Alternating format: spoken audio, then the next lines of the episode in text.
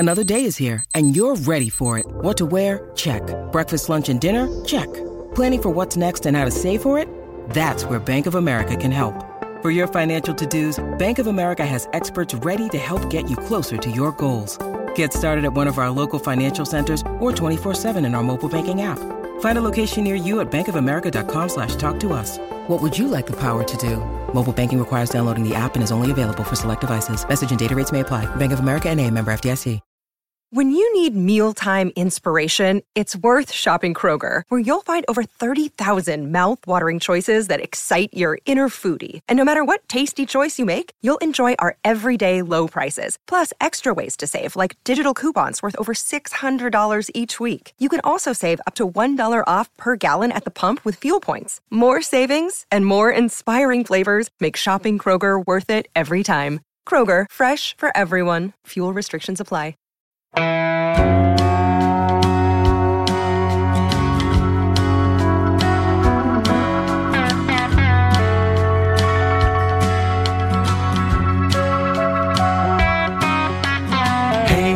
hey, where you been? Buckeye talk is about to begin. Hey, hey, hey, come on in.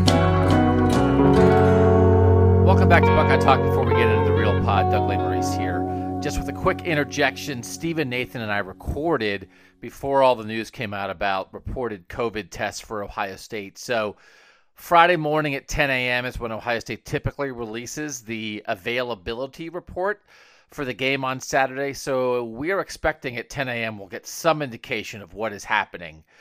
And from our reporting and reporting many other places, there certainly seems to be uh, a widespread belief that there are some number of positive COVID cases in the Ohio State team. Also, so far from what we've reported and what we've heard, game's still on track. So this is a preview of the Illinois game without sort of taking any of the who may or may not be available because of COVID into account. Again, you know, we saw on Ohio State's social media account, you know, Justin Fields is out there at practice, and Josh Myers is out there at practice, and so I mean, main thing's Justin Fields. So they have a healthy Justin Fields. Almost anybody else, I don't know that uh, how matter no matter how good an Ohio State player is, would his absence greatly impact the Illinois game. So we have the regular picks preview pod with breaking down Illinois, with talking about how this is supposed to be Michigan week, with talking about the Minnesota-Wisconsin game that's canceled. I think as I'm talking here, fifteen games for this weekend around the country, postponed or canceled. So we know what we're dealing with. Just want you guys to know where we stand. And then the tech subscribers, as soon as we know anything, we'll get it to you. And you can also read cleveland.com slash OSU on Friday. Just keep checking in on Friday. Nathan will be on top of all the news there. We'll certainly be reacting to what news we do have. But still enjoy, sort of regardless, you know, we're talking football on this podcast, but I just want to make sure you guys, you know, aren't expecting some huge COVID update because um, we want to get you this early Friday so you can get ready for the game. And we know the game probably to some effect, and I guess there's some chance, I don't know, you might be listening to this and there's some chance that the game's off by the time you hear this. I, that's not my expectation at the moment. That's not what the reporting says at the moment, but we know what the deal is with COVID. So hope everybody had a good Thanksgiving. Thanks to you guys for bearing with us. We'll bring you the most up-to-date information that we can at cleveland.com slash OSU. And certainly uh, straight into your phone for our tech subscribers. All right, get ready. I'll give you. You're going to hear the regular intro intro because you hear my enthusiastic voice. And hey, everybody's excited. So that's coming right now. Thanks for listening to Buckeye Talk. Welcome back to Buckeye Talk, your Friday picks and preview pod for the Ohio State Buckeyes versus the Illini Fighting Illinoisians on Saturday at noon. It's about a thirty-point spread. We'll talk about that. We're going to make our picks for Ohio State, Illinois, two other Big Ten games that we're going to pick this week. A little other chatter, but both you guys, Doug Lesmerises, Stephen Means, Nathan Baird, both you guys got shafted by the refs last week. I didn't realize when Jeff Brohm was getting it stuck to him, Stephen Means and Nathan Baird were also getting it stuck to them. Both you guys, as a result, went one and two last week. I went three and oh. Were either of you guys watching that game on Friday night, Minnesota Purdue? Were you watching it live, knowing that your fake money slash professional reputations were on the line in that game? I wasn't watching it really with the betting line in mind. I was watching it just as someone who has to watch Big Ten football games. Um, and also I thought it was going to be kind of an interesting game, and it turned out to be one. But um, I, I think uh, as much as we got shafted, I think it pales in comparison to how much Purdue got shafted that night. We didn't really talk about it that much on Madness, just how uh, astonishingly bad of a call that was. Yeah, I wasn't watching either. Um, well, I wasn't watching because I was watching Jaden Ballard lose his third straight state championship game. And so when I was driving back, I just happened to see everybody's reaction on Twitter. I was there not. This is like a this is like a nine day old discussion at this point. We're right on top of the breaking news here on Buckeye Talk. Was there not a look where the where the Purdue guy did have his arm extended at some point, and was there like an overhead look, and maybe it was not zero percent justifiable? It might yes. have been twenty percent justifiable. It was there was like grainy overhead footage, like. Um, still like freeze frames of Pruder film stuff that you could see a guy. He did have his arm out. Now, how much did he push off? How much? Like, it's hard to tell. That was, I think, the thing that bothered people the most, was that if you're going to, I don't know, every, people have different opinions on this, right? It's like, do you swallow the whistle or do you call it that way all the time? But I think actually the people's point was the way that play unfolded in real time would was that same official calling that same contact a flag every single time it happened. And I, I think the people's argument was like, no, that, that, that this is almost an outlier call that you would make, at, especially at that stage of the game. So that was on a, what would have been a game-winning touchdown pass for Purdue. You guys both had Purdue minus two and a half over Minnesota, so you took the L's there. Nathan also had Wisconsin minus seven over Northwestern for a loss. Stephen had the Ohio State giving the points. That was a loss. Nathan won on Ohio State, and Stephen won Iowa minus two and a half over Penn State, which, again, some of these games, I mean, it's like if you get on the right side of this, for instance, like betting against Penn State, I think has been a very successful thing much of this year. I went three and oh. I had Indiana. I had Northwestern over Wisconsin. And I had Illinois over Nebraska, which, Nathan, I thought for a second that you also had that because we talked about it, but I think you didn't actually pick it. You just kind of agreed with it. The idea that let's yeah. take Nebraska's given fifteen and a half to anybody. So the overall records for the season, Stephen eleven and four, I'm ten and five, Nathan seven, seven and one. So mm. we're going to get to our picks. I want to talk a little bit about a game that's not being played, which is Minnesota, Wisconsin. This is the third time that Wisconsin's going to have a game canceled, and by the Big Ten bylaws, basically unless the rest of the Big Ten season goes wacky and everybody has a bunch of games canceled, this is making Wisconsin ineligible for the Big Ten championship game. They lost two games because of their own COVID tests within their program. Now this game is because of Minnesota COVID tests. Minnesota is the team that is canceling on Wisconsin. The result is that this was canceling is canceling on Wisconsin. Third game they're missing. And the Big Ten said before the year, you got to play at least six to be eligible, six of the eight to be eligible for the Big Ten championship game. Because Wisconsin lost to Northwestern last week, this is less of a big deal because Northwestern now has the tiebreaker edge on Wisconsin. Northwestern would have to lose twice to get Wisconsin back in the mix here. But if Wisconsin had beaten Northwestern last week, and if, if Wisconsin was feeling like they were a an borderline playoff contender, this would be a gigantic deal. Nathan, the idea that the Big Ten came up with this, was it just, is this a good rule that, hey, man, you got to play, you got to play at least six. You can't be putting the team with five, five games in the Big Ten championship.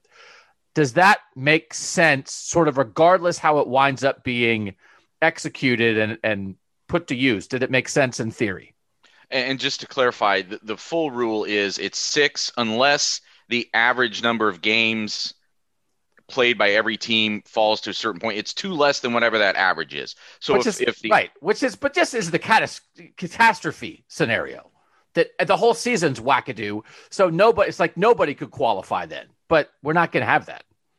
Well, no, but I mean, like if the average number of games played just fell from eight to seven. Then five would be the new minimum. So they wouldn't be that far. It's it's, but you're right. It, it's probably not going to end up applying here. Um, I, I understand why they felt like, I guess, the need to have some kind of a standard.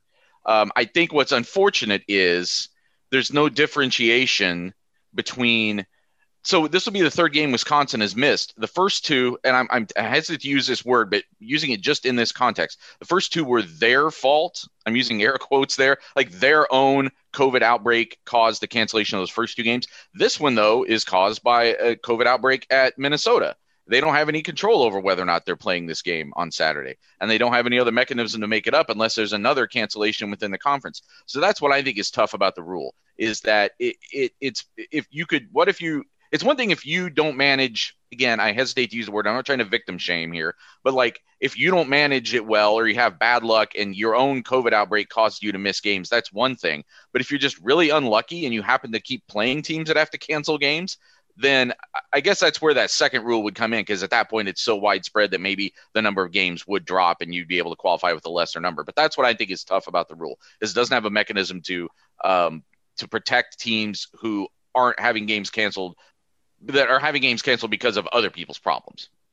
I I had said along the way, if, for instance, Ohio State had the Maryland game canceled because of Maryland, and then that last week Indiana would have canceled because of Indiana, and now this week, Illinois canceled because of Illinois, let's say, they weren't going to keep Ohio State out of the Big Ten championship game. That, like, I think they would have like revisited it and been like, what are we doing?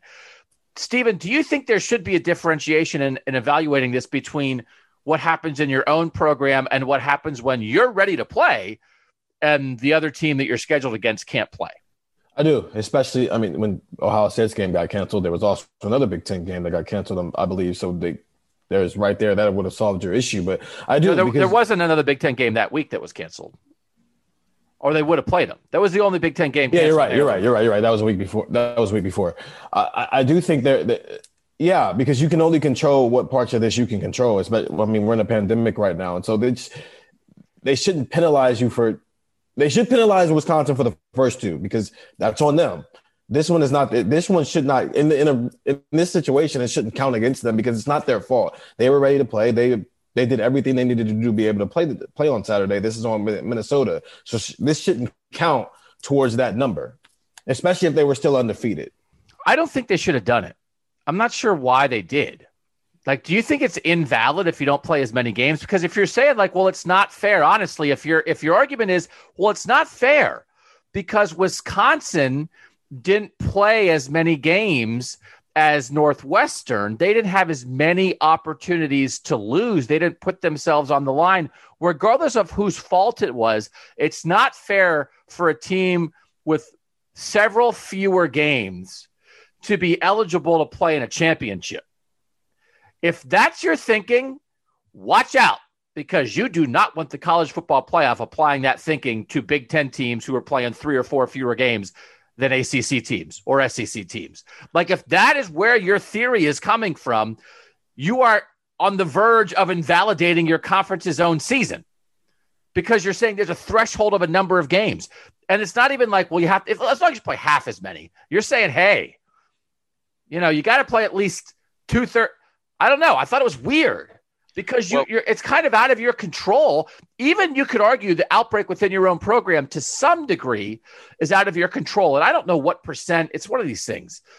I kind of think that, like, when L S U, if L S U gets COVID, I'm like, well, that's Coach O.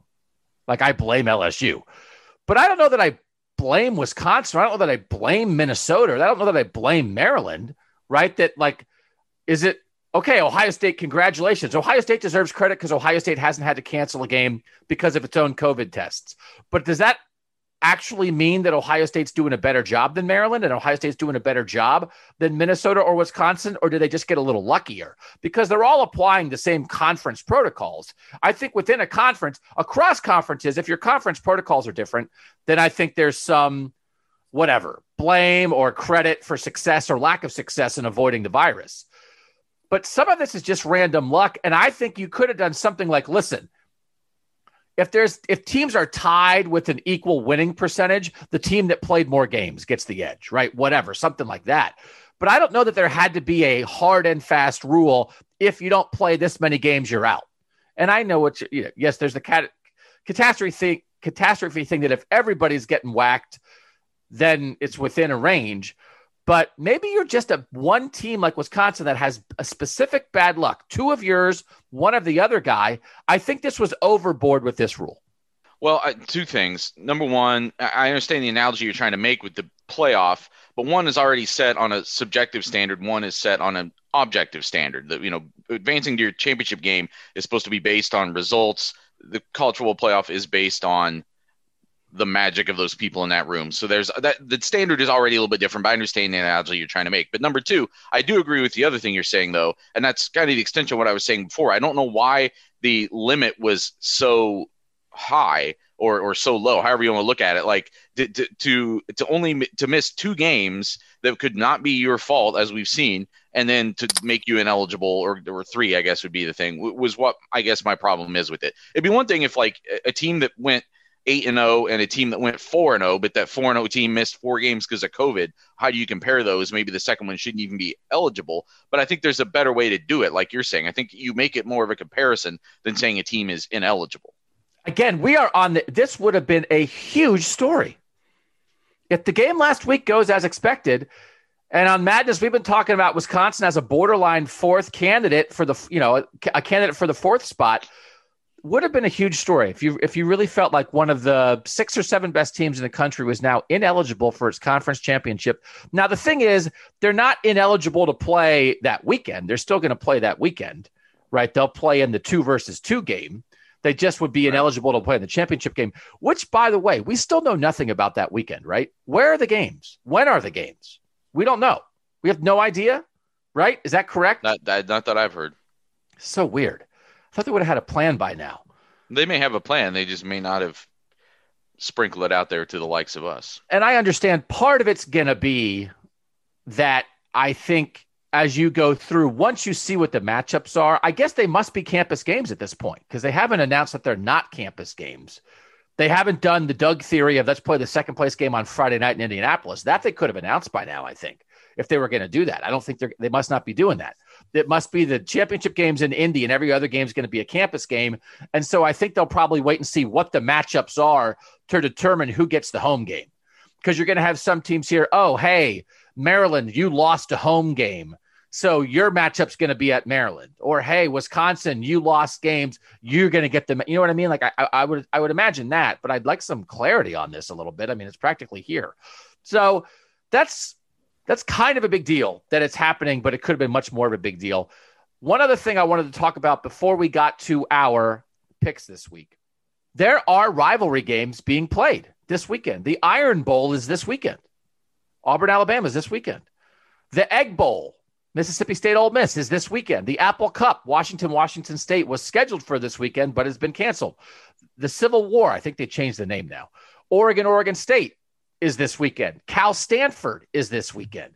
This is the week that, that Michigan, Ohio State should have been played. And as Tony, Tony Gerdeman pointed out on Twitter this week, like it was the anniversary in the middle of this week of the two thousand seventeen game where J T Barrett got whacked by a camera in the pregame and hurt his knee and then had to come out late in the game. And Dwayne Haskins came in and that kind of gave Dwayne Haskins the leg up on the two thousand eighteen competition. And we're having, you know, we're going to have anniversaries of Ohio State, Michigan things this week. We had a lot of discussion in the preseason about when Ohio State, Michigan should be played. Some rivalries, and Auburn, Alabama is the second best one. They kept it on Thanksgiving. They didn't keep it at the end of the year. Now that we're here and now that it's Thanksgiving week and now that we do see games being canceled, right? It's not an avalanche of games, but there's several every week. Cincinnati Temple this week postponed because of COVID tests in both programs. Steven, should they be playing Ohio State, Michigan this week? Because you'd be getting it in. Other programs are playing their rivalries. It is Thanksgiving. Or did the Big Ten do it right by keeping that at the end of the year and playing it on December twelfth? Uh, I think they did it right by keeping it at the end of the year. The only reason you have really for why it should be played this weekend, because it hasn't always been on Thanksgiving, is just so you can get that game in. And you can make that case for any of the weeks prior since the Big Ten season has started. So, no, I think they did the right thing. Um, you take that chance that the game might get canceled, which is hopefully that doesn't happen. But they did the right thing by keeping the tradition and making it the last game of the year. I mean, I think if you were worried about scheduling it to get it in, you would have put it week one, which is what I had advocated for. Um, is making the most sense. It's like that. That's what de- definitely gets the game in. But if you're not going to put it week one, I would just put it week twelve and hope for the best. Or so week, the other- not week eight, I suppose. Sorry, not week twelve. So Alabama is playing Auburn this week, and then Alabama is playing Arkansas at Arkansas the next week. And then the December twelfth weekend is actually sort of like an off weekend, like a makeup weekend for the S E C, because they had more flexibility in their schedule than the Big Ten did. Did Auburn and Alabama do it wrong? The fact that, that Alabama's going to play Auburn, it's the Iron Bowl, here we go. And then it's like, oh yeah, we got to go to Arkansas next week. Is that wrong then? Well, I think what the interesting thing is there is that's a model that the Big Ten originally was going to use as far as having that gap week. There, I think if, if, when you do that and you leave that week for, for makeup games or whatever, which is where, for instance, Ohio State could be playing Maryland um, this that, in that week for this year, um, then I don't know that it matters if you move that if where you put the, the rivalry game, because there could be a game after it anyway. You're you're already putting yourself in a situation where it might not be the last game. You know what I'm saying? I don't think there's a no that that's a no. I don't think there's a wrong way to do it this year. Um, I think you just got to find a way to get. I, I don't. I think it, the, the Big Ten was right for keeping that rivalry game on the last week of the year, but I also don't have a problem with Alabama having that rivalry game be the second to the last game of the year either. Be, given the situation you're in right now, I don't think there's a wrong way to go about this. I do think there that is an interesting distinction that Nathan made, because, for instance, Alabama is going to play that makeup weekend because their game against L S U was postponed. So Alabama actually has two games left, because L S U a couple weeks ago, that game didn't happen. So I do think if you're in a world where you were leaving a weekend sort of at the end of the regular season as a makeup weekend, you were risking that your rivalry game wouldn't be the last week anyway, which is what you're saying, Nathan. So then maybe tie it to the date, and you keep some tradition with the date, which is Thanksgiving, rather than the tradition of the end of the year, because you might not get the end of the year. The Big Ten with no flexibility, it's like, okay, well, there's no makeups afterward. If we schedule Ohio State, Michigan for the last game of the year, it's going to be the last game of the regular season unless it's not played. So I do think actually it probably makes sense for both, for instance, the S E C and the Big Ten, given the way they made their schedules, probably both did it right, that they held on the tradition the best way they could. And in the end, I got to give credit. I mean, I don't, I don't think the S E C has handled COVID the best, but I do think the S E C handled the schedule the best. And so we have seen a rash. Listen, we saw four out of seven S E C games a couple weeks ago were postponed, but they, for the most part, were postponed because they have these makeup weekends built in. And on the weekend of December twelfth, when Ohio State's playing Michigan in the last game of the regular season, the S E C is going to be making up a bunch of stuff. And Wisconsin's not going to be making anything up. Ohio State, Maryland's not getting made up. And that's just, I don't think that's a terrible, horrible thing by the Big Ten that it worked out that way, but it is the, the S E C wound up having some nice flexibility there. All right. So everybody watch, uh, everybody watch the Egg Bowl. I wouldn't watch the Egg Bowl. I mean, just, uh, it's called the Egg Bowl. I just can't imagine. I, I just, I don't want to watch. I don't want to watch. I know it's Lane Kiffin and Mike Leach. I don't want to watch it. I, I don't have to watch it. Do I? I mean, do I have to watch it? I don't want to watch it. I don't want to watch it. I mean, we. When is the last time that the Ohio State-Michigan rivalry has had a moment like a game being decided by a guy doing a touchdown celebration where he mimics a dog peeing on the field? That was awesome. I, I'm old. I don't. I don't like that. I don't like that. Don't do that. I don't like dogs. I don't like peeing. I mean, I like you don't like dogs. And you no, don't like, which you don't. Of those statements is more controversial? Yeah. no, no, no. Can we put out that you, poll? What, wait, which it's just these... the fact that one, one you have a dog, and the other one is for your own health. No, I say, and I'm old, so I pee all the time. So I like dogs. I like peeing. I don't, I don't like, like when humans mimic the act of dogs peeing. Is that? No. I, I I think I maybe have expressed myself better on that topic at this point. Okay. We'll come back, start with our Big Ten picks next on Buckeye Talk. Back on Buckeye Talk, I do want to talk about one game that I am interested in on Friday, and I think a lot of Ohio State fans are interested in this game. North Carolina, Notre Dame is a Friday game. It is a three thirty start on A B C. North Carolina, number nineteen, Notre Dame, number two. I sort of said it in passing, I think, on the podcast last night. That's at North Carolina. It is, I think, like a th- around a field goal game. That just feels like the four kind of thing that, that is four and a half right now. Okay, that mm-hmm. could muck things up. Steven, How interesting do you think that game is, and how realistic is it that Notre Dame could lose? Um, I think it's pretty realistic. Sam Howell's, a, as we talked about on the Wednesday podcast, he's a he's probably number six on that list, but he's going to finish in the top ten of the Heisman Heisman voting when it's all said and done. So North Carolina's lost some games, but that's still a quality team, and he's he's the best quarterback in that game, even if Notre Dame is the best team. And sometimes if you have the better quarterback, you can pull off an upset. And he's the best quarterback that Notre Dame has faced, because they have not faced Trevor Lawrence. And that is not a shot at D J Uiagalelei, but that guy's a freshman. You're taking D J Uiagalelei over Sam Howell, the guy that like you touted for the Heisman? No, no, he's – I think – no, that's it. That's our argument over semantics. One, the more talented one versus who's the better one right now, that's a different conversation for another day. We don't need to get into right now. Yeah, a, vet, a guy who's played like twenty – college yeah. games instead of two, I would take. So, yeah. Yeah. So I, I think Sam Howell will be able to do some things. And the, the D J played great, obviously, against mm-hmm. Notre Dame, but I just think Notre Dame's going to get tested there. Nathan, do you agree that, that that's that at least has a chance to get sideways for the Fighting Irish? I, definitely, because North Carolina is just putting up uh, tons and tons and tons of points right now. Now, sometimes they have to. I mean, they had a game against Wake Forest that they won like fifty-seven fifty-three or something like that. Like, they're a team that has to score a lot of points because uh, they don't defend especially well.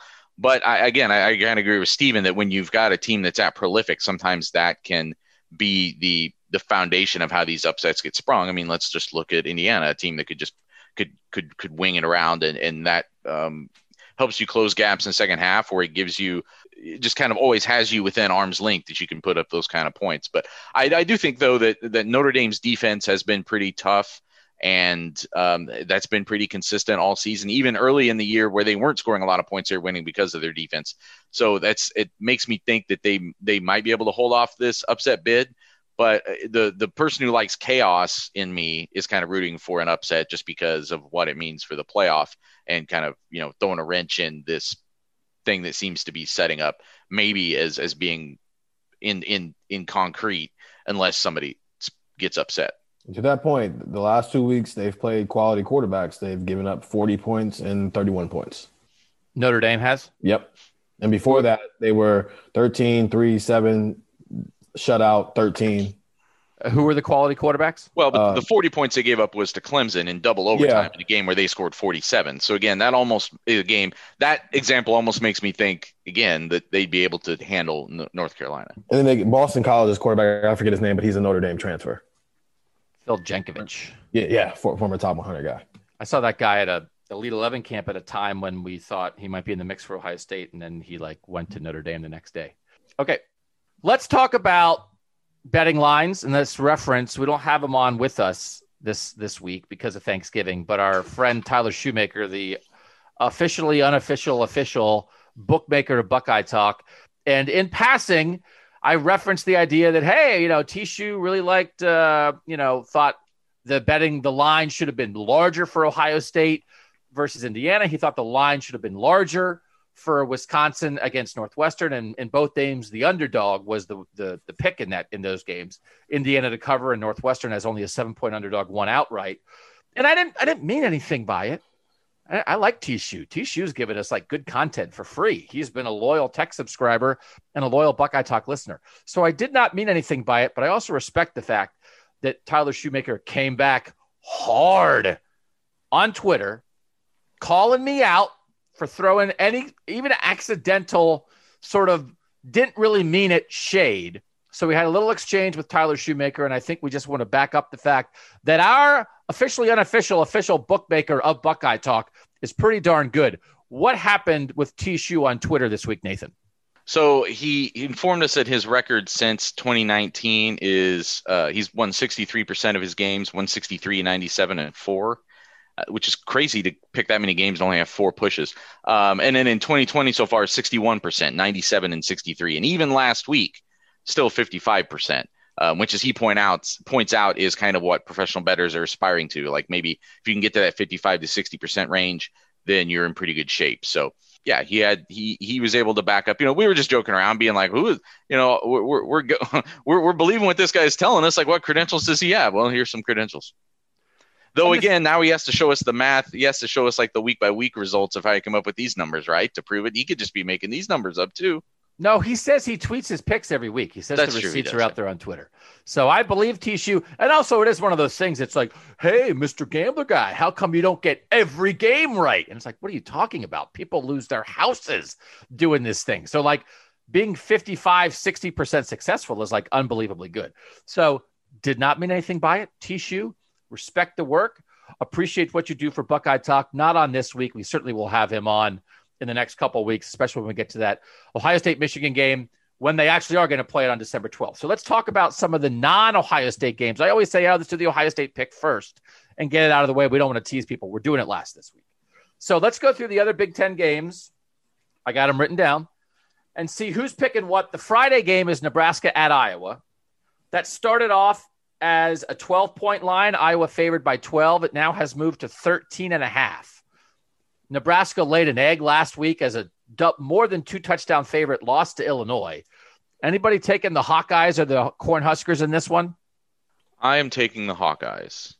There were a couple games that I was really on the fence about, and this is the one that I decided to take, mostly just because they're playing really well right now, and they're doing it by putting up a lot of points. It's not like they're just like scraping by uh, in defensive struggles. I mean, they put up forty-one Uh, against Penn State last week. Um, they're able to, so that makes me think that they could score enough that a a fourteen-point spread is not too large to expect for them. But they're they're playing really well. Nebraska's pretty Nebraska's stinking not. bad. Yeah, Nebraska is pretty stinking it's bad. More of that. Steve, yeah. Did you think of this one at all, Stephen? I did. That's why I took Iowa as well. It's more because Nebraska is not good at all. Um, I just if Iowa scores twenty-one points or twenty-four points, that might be enough to to satisfy this. This line. So, yeah, I also took this one. It's weird. There's a lot of big numbers this week and, and like a weird conference. I think uh, looking at this every game, and the Wisconsin-Minnesota line was twenty-one before it was canceled. That was Wisconsin by twenty-one. Yeah. Every game this week is at least twelve except Penn State, Michigan. And so we'll go to that next. It's Penn State at Michigan. It started off as Michigan minus four. It's now Michigan minus two. Is anybody taking this game? Stay as far away as possible from this one. The, this line would make sense even if they had no, if this was a normal situation where Penn State and Michigan were as good as we thought they were going to be. So I, either way, I wouldn't have taken this. I don't know what to make of any of these, either one of these teams. I'm I stayed away from this. Nathan, we talked about this a little bit. You're also staying away. I'm, I'm so I, I. This is one of the games that I was on the fence on, and I think I'm going to stay away. But I really thought about taking Penn State. All right, I'm going to take Michigan because sort of what we talked about earlier, is it possible? Penn State is Penn State. I don't know what's going to change Penn State. Did Michigan find something in the second half with Cade McNamara? And can they win by a touchdown? Can Michigan beat this bedraggled Penn State team by a touchdown? And can Michigan maybe show that there's a little more life to their season than there is to Penn State season? I think that's possible. So I don't think either are particularly good. It just feels like the air has been even, I mean, I can't believe it's like you're basing it on oh, that, that thrilling double overtime or tri- triple overtime win at Rutgers, turned around Michigan's season. I don't think it actually turned around Michigan's season, but I think they might have a little more juice. Penn State, I don't, I don't know what happened.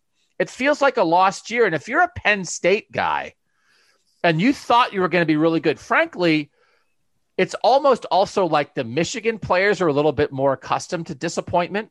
Penn State has just been like really good for the most part the last couple of years.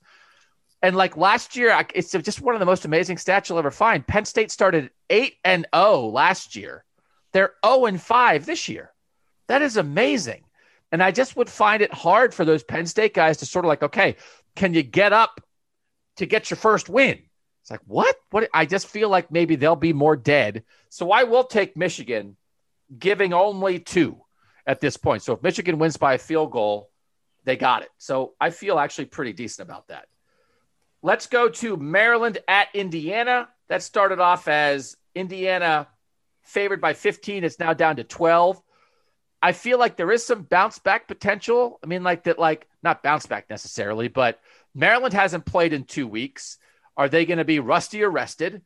And Indiana just like played really well against Ohio State, but didn't get what they wanted. So I don't know, will there be a letdown for Indiana off a game like off Ohio State, or will they be like motivated, like, hey, last week we were close. Let's keep showing people who we are. We're number twelve in the first playoff ranking. Stephen, are you getting near this Indiana-Maryland game? I didn't. And the reason why is Maryland can put up some points, just like Indiana showed last week that they can put up some points. And so I think this might end up being a shootout. And so that line, what, twelve and a half is just too high. That makes sense to me. Nathan, you touching this? Uh, I am taking the Hoosiers. Uh, I, I after what we saw from them last week, I, I think that they can cause Maryland enough problems. I mean, Maryland has put up some points, but I mean, they're putting it up against teams that aren't doing what Indiana's doing. So I don't think I don't think twelve is too much for that. Um, a game in Bloomington, I, I think this is the Hoosiers' game. I think they can win this by t- two touchdowns. That means Nathan Baird has used up his two non-Ohio State picks before we got to the game that I was sure you were going to take this week. I think you might be pulling back on one of these picks once we talk mm-hmm. about this game. Rutgers at Purdue. Started off Purdue favored by thirteen. It's down to Purdue favored by twelve. Talk about a team with a burr in its saddle. It's like, okay, Purdue, you let the refs kind of take that last one away from you. This feels like, again, Rondale Moore is back. David Bell is good. Rutgers is, I think, doing it a little bit with smoke and mirrors. The offense that Purdue's going to put on the field is a better offense than that Michigan offense, right? I mean, I don't know. N- nobody would dispute that. Now, and I know why Nathan didn't pick it, because George Karlaftis has COVID. The best Purdue defensive player is out for this game. But I still feel like this is one of those games where Rutgers is still Rutgers, as all the credit in the world for the way Greg Schiano has those guys playing this year. From a talent level, they still don't have guys anywhere close to Rondale Moore and David Bell.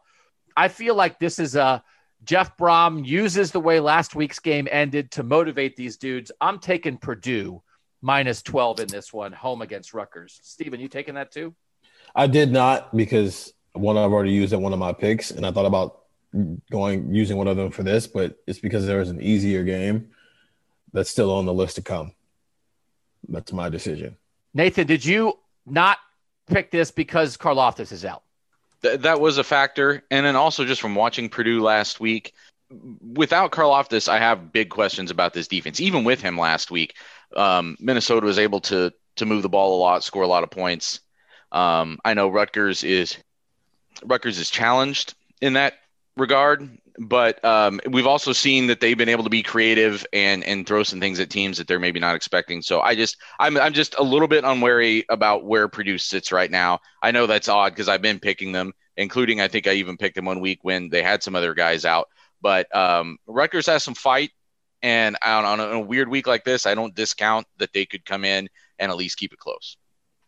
All right, so that leaves only one other game to pick other than the Buckeyes, so we know Stephen Means is picking this, and I am not, and I'll explain why I'm not. It's Northwestern at Michigan State.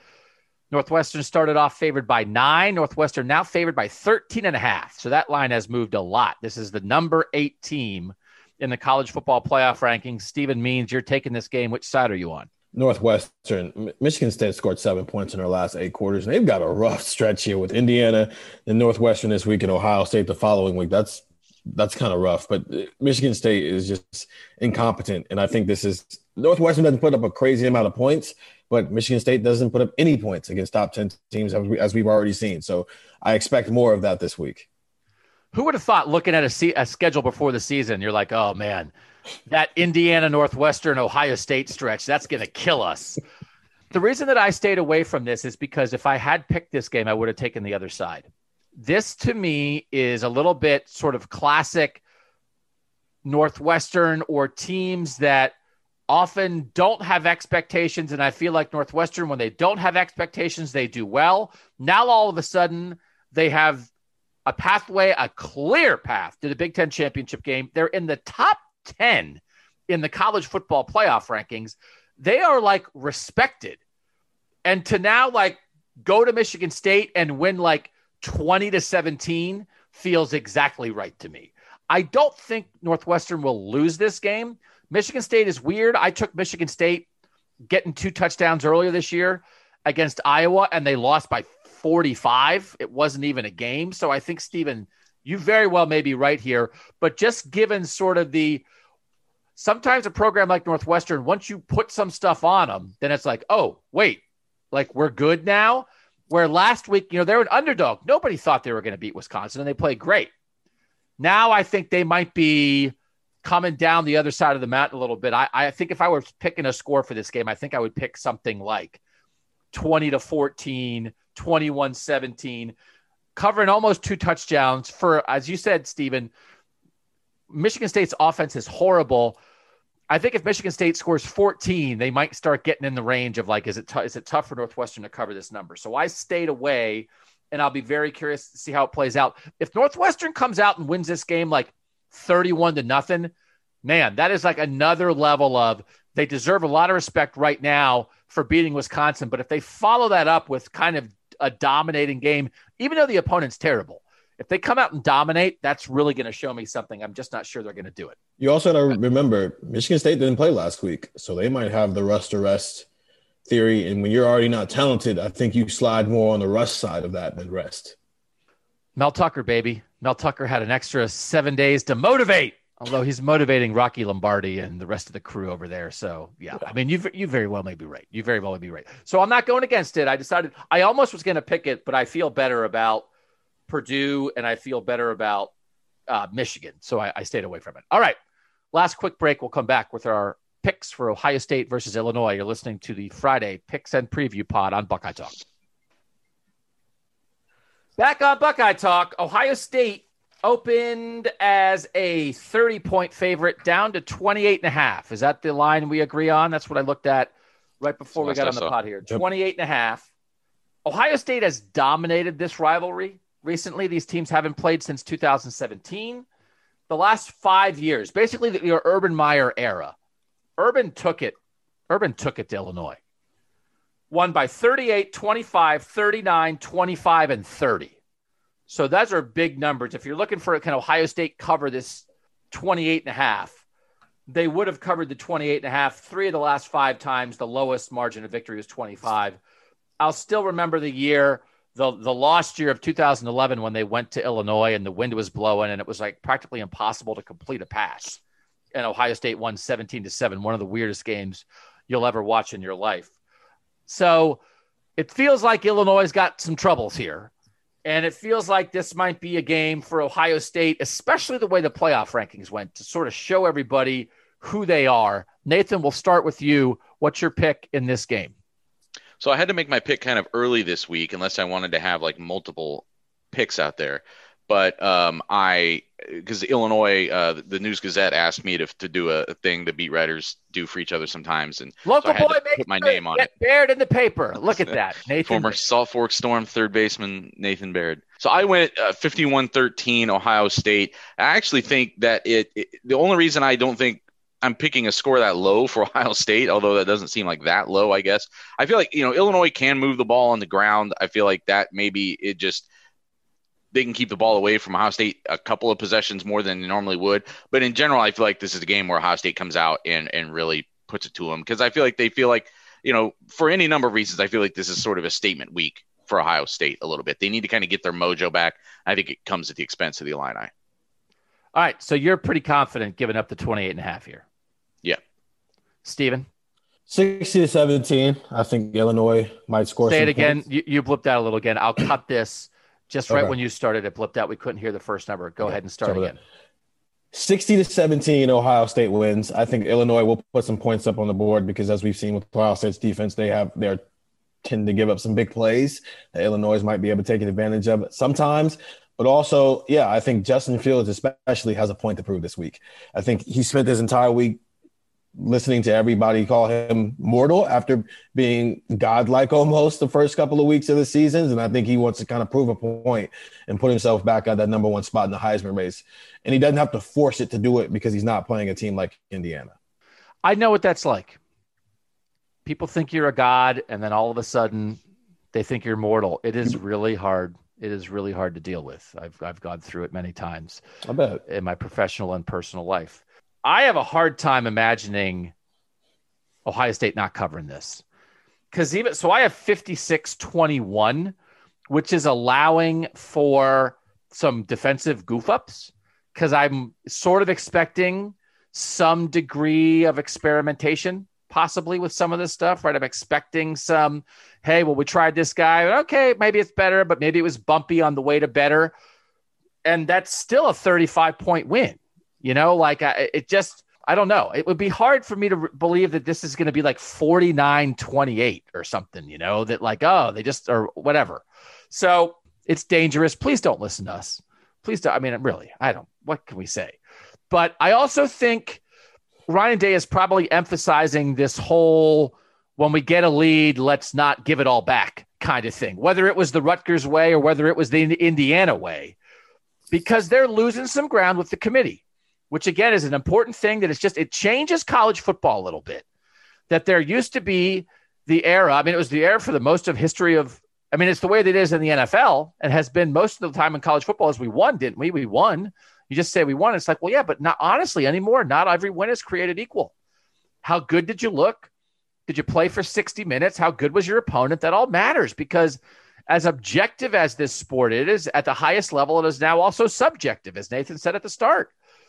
You know, it's not only an, an objective thing. So they've got to win this week, but they've also got to look good. So I think they will look good. And it just feels like Illinois is in the wrong spot in the schedule for this, right? That it's almost one of those, if, if Ohio State was coming off a, a sixty-three to fourteen win over Indiana, then maybe you'd think about, oh, do you take the points with Illinois because Ohio State's flying high and they're full of themselves and they think they're perfect. But coming off the way last week went, like, sounds weird. Only four scores, only four scores almost seems low to me. And I'm I'm a little surprised, Nathan, that, that this line has moved the way it's moved, that it started at thirty and it's down to twenty-eight and a half. If you told me this had started at thirty and moved to thirty-four, I wouldn't have been surprised by that. I think there may be some respect out there for Illinois. The fact they've won two games in a row, um, they, you know, they do run the ball well. The thing is, like, that's actually the one thing, though, that Ohio State's defense has done, I think, consistently well. It wasn't just the Indiana game. Go back and look at the Penn State game. I think they held them to forty-four yards on the ground. It, they've been a really good pass or a good run defense. And I think the difference between Illinois and Indiana, well, there's a lot of differences, but one of the big differences is I think once you make Illinois one-dimensional, you don't have Michael Penix back there firing off his cannon. You've got Brandon Peters back there, and I think that plays into more into uh, Ohio State's hands. You can't beat Ohio State with mediocre quarterbacks. You just you can't. And it's it's going to be very interesting to see what this pass rush, and we spent a lot of time on it on the big Wednesday pod, what this Ohio State pass rush looks like when they're rushing a quarterback that's not Michael Penix, that's not a guy with ice in his veins and a big arm who puts balls on guys' hands. You know, that, that this might be one of those games where like Ohio State gets home like seven times. And it's like, oh yeah, remember everybody was talking about how's their pass rush? Is it good or not? It's like, oh yeah. Oh, cool. Jonathan Cooper had two and a half sacks and Tyreek Smith had two sacks and Tommy Togiai had two sacks. You know, I think, I think that's out there too. So, all right, we all got Ohio State given the points. So again, stay away, just enjoy the game as a fan. We'll see what happens. Notre Dame. I, if you're an Ohio State fan, three thirty Friday, I'd watch that. That has some effect on Ohio State. Just make things, you know, you know, when you're, when your team's in the playoff hunt, you want to root for like everybody else in the hunt to lose. So this is an interesting game for Notre Dame. If, it's not the end of the world for Ohio State if Notre Dame keeps winning, but it would open up some doors and some maneuverability potentially if Notre Dame would lose. So we'll be having a post-game podcast after the game Saturday, noon kickoff in Champaign. Is the stadium, Nathan, as an, a native of the state, is the stadium technically in Champaign or Urbana? It's in, it's in Champaign, right?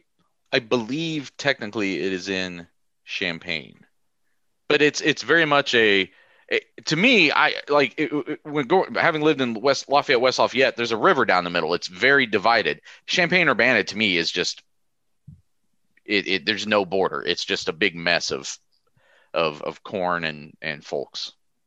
What what was it like? Was there a great I mean, the, the divide of the river, would people come down to the river in, in Lafayette, between Lafayette and West Lafayette, and like shout things at each other? Yeah, just shake ch- their fists at the other side. Yeah. Uh, no, it, it's funny. If you're from there, it's like a big deal, like which side of the river you're on. Like, I don't go across the river. I don't go into Lafayette with the or whatever. And but if you're not from there, you didn't care. Interesting, which means that no one listening to this cares. If someone exactly. listening, if someone, if these words are hitting your ears, and you grew up in Lafayette or West Lafayette, and you have an opinion on the battle over the river, uh, please let us know. Other than that, that was a wasted forty seconds of your life.